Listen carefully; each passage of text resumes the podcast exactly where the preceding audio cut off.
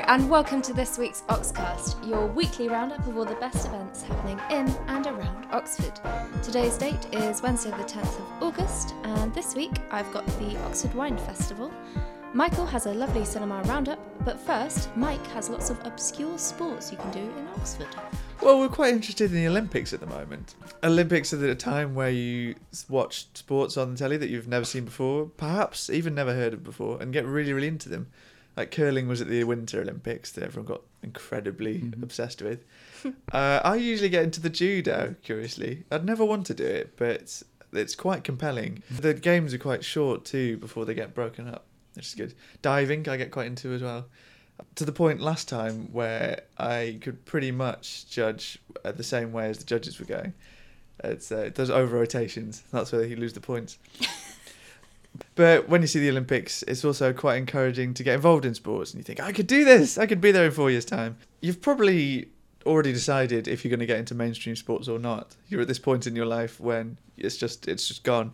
But there are some obscure, perhaps ones you haven't thought of and don't know how to get involved in that you might want to do now. So first off, archery. Archery is actually really really popular. Um, it's a very fast growing sport too at the moment, and there are loads of archery clubs around. In Oxford, the main was in North Hinksey. They have quite a big range there, and they um, they're a club that's fairly strong in all the different areas. Basically, uh, four different main bow styles. Oh. So there's bare bow, which is a quite a traditional bow with no fancy gadgets on them, but they still have more modern limbs and bits on them. Long bow, which is really traditional, you know, piece of wood, shoot from that. Recurve, which is uh, one of the Olympic classes. They're the ones that look really, really complicated, but they're they're again really simple bows. The uh, you have a handle and limbs that attach to it. Then you've got one string that goes between, and then all the bits hanging off them. They're basically sights and weights, and this to do with balance and moving the center of gravity around to make it really, really stable.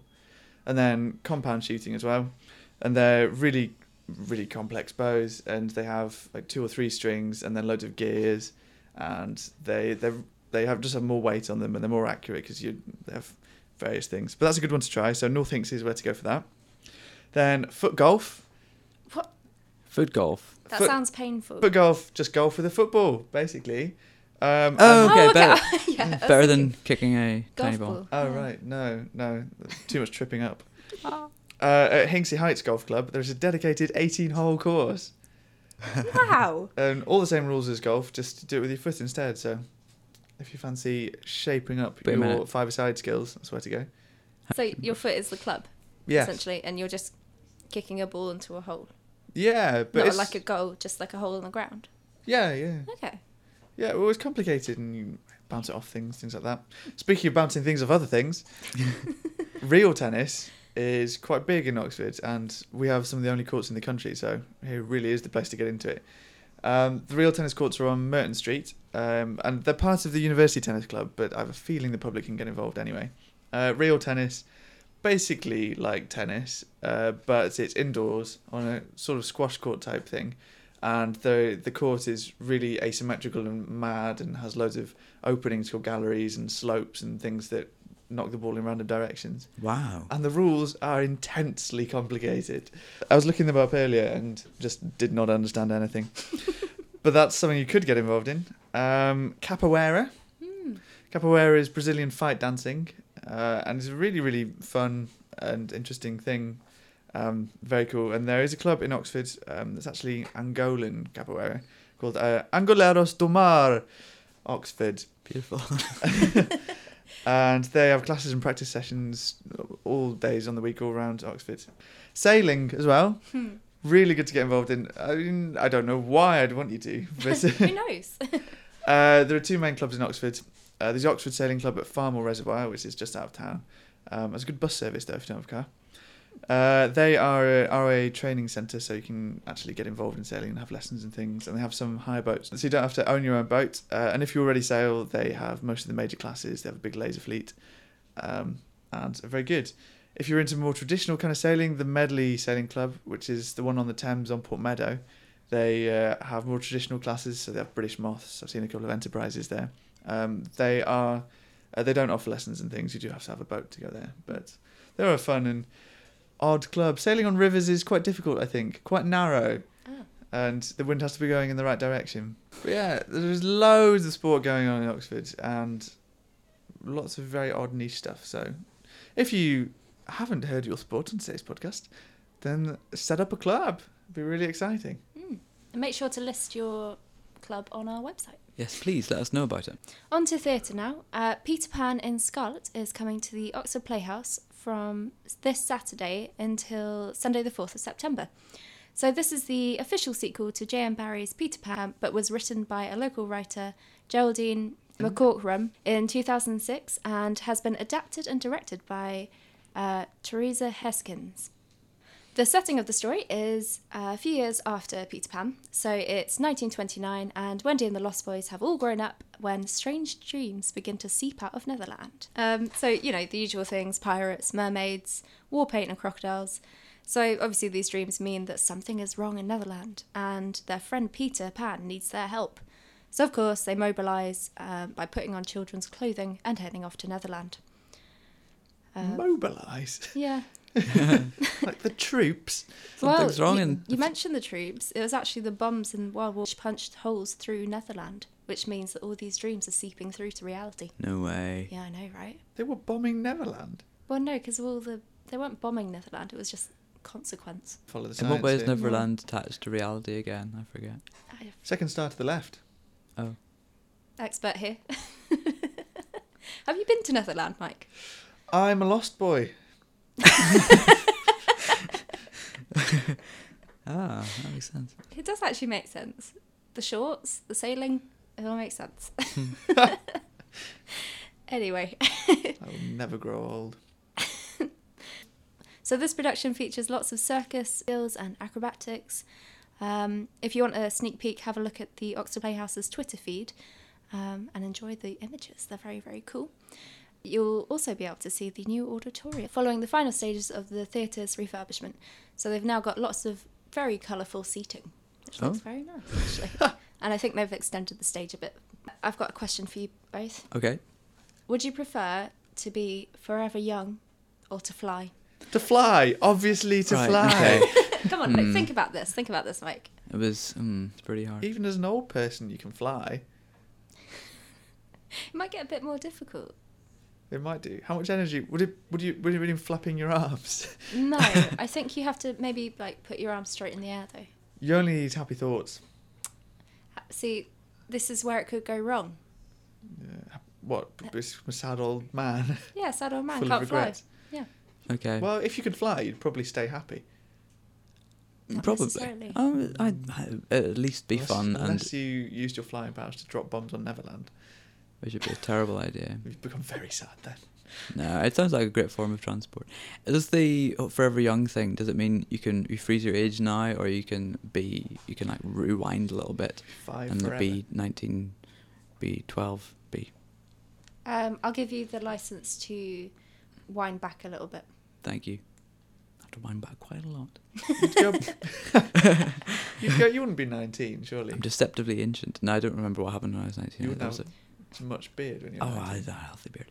Oh. Um, I, I th- I'd like to be a student forever. I think that's my Okay. that's yeah. my interpretation of the young forever. the student lifestyle. Mm. Yes. Student age forever. Flying not necessary because you yeah. That wasn't the end Flying on the wings of rigorous academia. Uh, uh, if you believe in fairies and you want to experience the magic of Peter Pan on stage, make sure to head to the Oxford Playhouse um, this Saturday until the 4th of September. Tickets start at £11.50 to £24, and there are deals for family tickets as well. Now, if you've been through St Clements recently, you may notice shining beacon-like from amongst the other, the other uh, eateries and shops and Mike's house, uh, is Joe Perks, which has recently become bright yellow. um, suspiciously, so is Annie Sloan. You think Joe and Annie have a thing going? I have heard that. Yeah. You heard it here first. So the bar slash restaurant slash coffee place um, has a new head chef, a new kitchen uh, to go with its new exterior and management, and the hashtag Joe Perks grows up. Gives you an idea. The menu, the menu is expanding greatly. It's my mission to make you salivate at this new menu of small plates. Ah, so they've been posting photos of this, and I I have actually been been salivating already at their Twitter feed. Um, they're black treacle cured salmon, cucumber, dill, and yuzu. It looks fit. Um, and if you if you do need need me to uh, specify what any of these ingredients are, don't worry, I had no idea either. then just butt in uh, beef onglet and barbecue sauce and daikon. Daikon, I think it's pronounced like that. It's like a white radish. Oh, ri- oh, So- okay. It's that. It's that like nice white winter radish. Um, contrasting the intense offal flavour very nicely. Um, rata, rata, potatoes, potatoes from Denmark, Nutty, Danish nutty spud.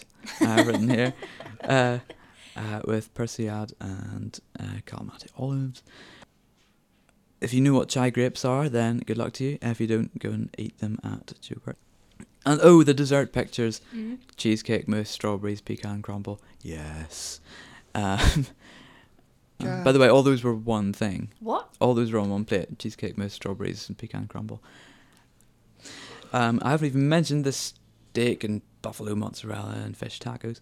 Um, they've got a great weekend brunch menu as well, with reliable pancakes, maple syrup, smashed avocado and chili. If you're feeling like slightly healthier, you know, Bloody Mary, if you fancy it. Um, yeah, so food served uh, in the evenings, Monday to Friday, and from 11 on Saturday to Sunday. Now, here at Daily Info, we're delighted that the Oxford Wine Festival is coming to the Oxford Union yet again, bringing hundreds of rare award winning wines for one weekend only. So, the festival is coming from the 9th to the 10th of September, uh, where there'll be lots of uh, music, tastings, tutorials, and food, and obviously wine. Susie asked Laura, who is the master sommelier for the Gusbourne Estate in Kent, about her experience of attending wine festivals. You know, it's a lot of fun. Um, I think it's great to um, to be able to show people the wines. You know, to be able to, to to get the wines into their glasses, to chat to them about it, to to help them understand a little bit about our story, um, about English wines in, in general as well, and about uh, about the quality that's that's available within our own country. I think that's really exciting, and you know, it's also brilliant to be involved in, in a festival where there's such a great kind of cross section of wines available as well, and and to be to be a part of that. And is there anything in particular at the festival that you're looking forward to seeing?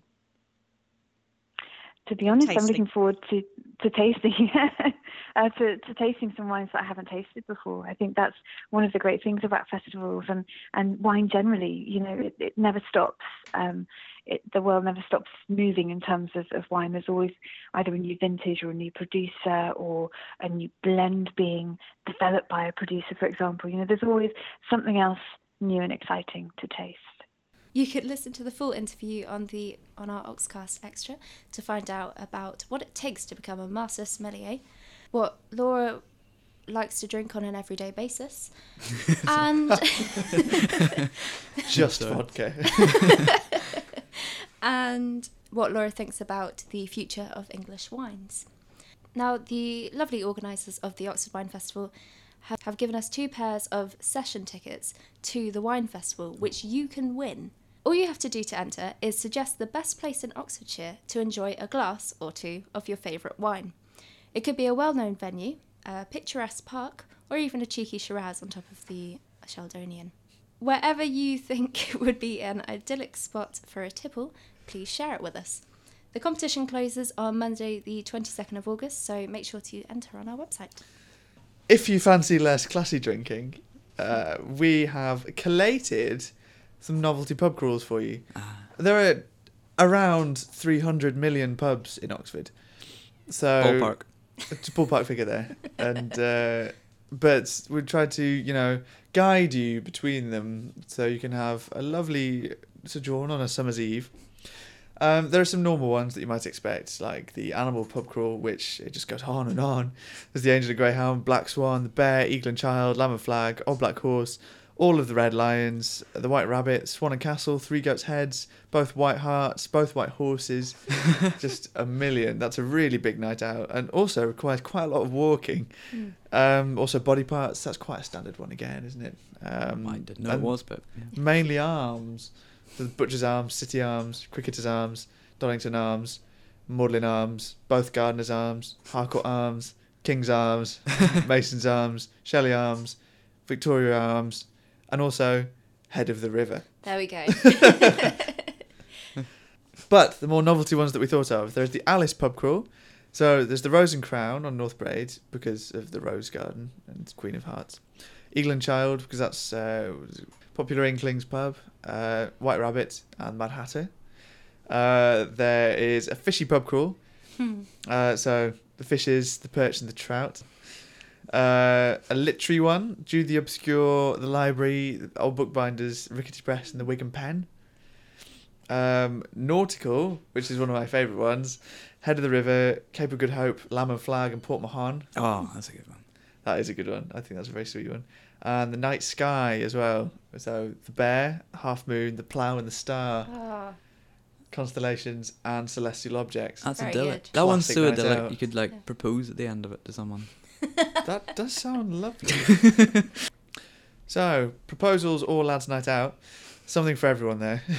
And finally, our cinema roundup for the week, which today might sound a little bit like an animal parade, or it's kind of creature based. You'll see from Friday at the Odeon and the View, Pete's Dragon is appearing, which is one of Disney's summer blockbusters, based on an original Disney cartoon. Where a feral boy is found by a folksy family, um, Mickey Rooney in the old one, uh, played by Robert Redford in the new one, um, and the live action 2D charm of the original turns to live action and CGI. But, but on the plus side, the child is far less annoying Huh. than in, than in the original, where he was just blonde and pointed and said G a lot. um, and now he's, That does come up a lot in the wild, though. Feral children. yeah. I often wander around forests going, gee! Gee whiz! when you've been in the wild for six years on your own, you start using wholesome American slang. It's part of a summer of wilderness based films, really, isn't it? Because you've got this coming out. You've got Captain Fantastic coming fairly soon. uh, new Viggo Mortensen film about a family that live in the wild and then encounters tragedy. There's also Taika Waititi's new film, Hunt for the Wilderpeople. He is a, he's a New Zealand director who did uh, What We Do in the Shadows and a few episodes of Flight of the Conchords. Oh, amazing. what a CV. Also Eagle versus Shark, which is a lovely little romantic comedy. And very much, and like, yeah, it's half of Flight of the Conchords is in it. Yes, yeah. Lots of fun. But it makes me wonder if uh, there is some kind of move towards look, get outside. Pokemon Go has hit us now. You must adapt. Head for the woods. Get outside, befriend a dragon, as uh, probably happened in Pete's Dragon. Um, yeah, some odd little echoes of Room as well. The next up, at both the UPP and the Phoenix this week um, is Embrace of the Serpent, which has it's already been out, uh, but another chance to see. Katie, have you heard the one about the two scientists and the shaman searching for a sacred healing plant? no, I haven't. Well, this is it. but it's in uh, esteemed and flabby-handed critic Mark Kermode's uh, top films of the first half of 2016. It's top um, at the moment. Um, majestically monochrome and calling to mind Apocalypse Now and even Fitzcarraldo for the like jungle trek. That's on Tuesday the 16th and Thursday the 18th at the UPP and Thursday the 18th at the Phoenix. And from Dragon to Serpent to Dachshund, bearing no relation to uh, recent film Wiener about the politician, uh, the wonderfully named politician. Um, Wiener Dog, Todd, Todd latest, is uh, opening at the Phoenix this Friday, the 12th, uh, with a warning that no animals were harmed in the making of. But it might make you slightly uncomfortable because. ah. Charming Dachshund has four not so careful owners. Not so careful. Um, from a boy that adores him and winces as parents have him spayed. Um, the dog spayed, not the boy. Oh, gosh. Ah. You understand. do. Danny DeVito is a crabby screenwriter, and one of my new favourite people, Greta Gerwig, um, reprising Dawn Wiener, a uh, character you might know if you're familiar with uh, work uh, from his, Sundance Grand Jury Prize winner, Welcome to the Dollhouse. Um, she's back, grown up, and takes care of the dog who kind of shares her name.